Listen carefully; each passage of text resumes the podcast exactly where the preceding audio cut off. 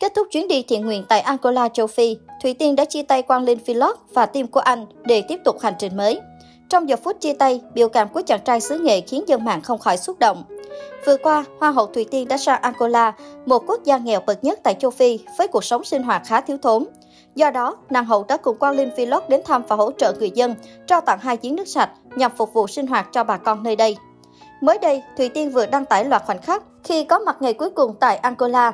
Trên trang cá nhân, nàng hậu chia sẻ cùng dòng trạng thái: "Ngày cuối cùng tại Angola, đây là chuyến đi đáng nhớ nhất từ trước đến nay. Châu Âu ơi, tôi đến đây." Nhìn vào hình ảnh có thể thấy, Hoa hậu Thủy Tiên giản dị cùng gương mặt ít son phấn, hào hứng khi nhận được tờ tiền đặc trưng của đất nước này. Tại đây, nàng hậu rất được lòng người dân bản địa. Ngay từ giây phút đầu tiên đặt chân tới, người dân đã chạy theo chiếc xe hộ tống Thủy Tiên, tạo bầu không khí vô cùng vui vẻ.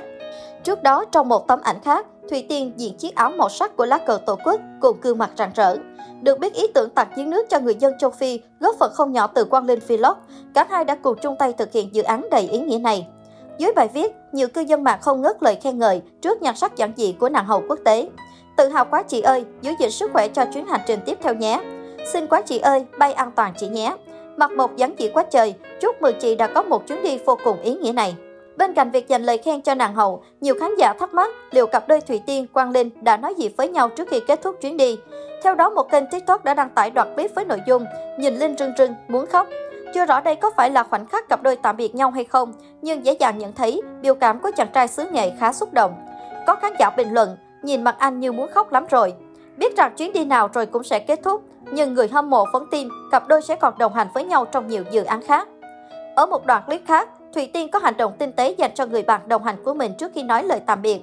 Cụ thể, cặp đôi đội hai mũ len giống nhau nhưng khác màu. Nàng hậu ân cần đội cho Quang Linh, nhưng chẳng may chiếc mũ không vừa nên cô quyết định lấy mũ của mình đang đội đưa sang cho Quang Linh. Hành động này tiếp tục khiến những người yêu mến cặp đôi được fan dậy sóng. Được biết, trước đó Quang Linh Vlog và team của mình đã chuẩn bị bữa tiệc nhỏ để bồi bổ cho Thủy Tiên trước khi lên đường thực hiện nhiệm vụ tiếp theo của một đương kim hoa hậu.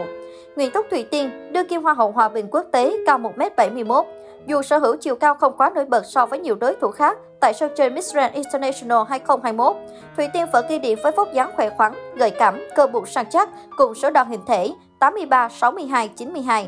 Không những thế, khi đứng trước ống kính, Thủy Tiên luôn nhận được nhiều lời khen nhờ thần thái cuốn hút, những bước đi tự tin và biết cách làm chủ thần thái. Xuyên suốt cuộc thi, đại diện Việt Nam gây ấn tượng với phong cách thời trang trẻ trung, gợi cảm và quyến rũ. Người đẹp chuộng những thiết kế ôm sát, cắt xẻ táo bạo, giúp tôn những đường cong hút mắt. Vẻ đẹp tỏa sáng trên đấu trường quốc tế của Hoa hậu Thủy Tiên không chỉ là nhan sắc mà còn là vẻ đẹp của tri thức và lòng biết ơn. Kể từ khi trở thành người đẹp có danh hiệu, Thủy Tiên rất tích cực thực hiện sứ mệnh lan tỏa điều tốt đẹp. Cô đã có những chuyến đi trao tặng quà, nhận bảo trợ một số trẻ em mồ côi trong đại dịch cho tới năm mười tám tuổi, hỗ trợ vốn cho một số phụ nữ thành phố Hồ Chí Minh khó khăn làm kinh tế. Ngoài ra, Thủy Tiên còn bay đến nhiều quốc gia khác như Peru, Colombia, Ecuador và mới nhất là Angola để tiếp tục hành trình của một hoa hậu hòa bình quốc tế. Cô luôn muốn lan tỏa thông điệp hòa bình trong cả lời nói và hành động.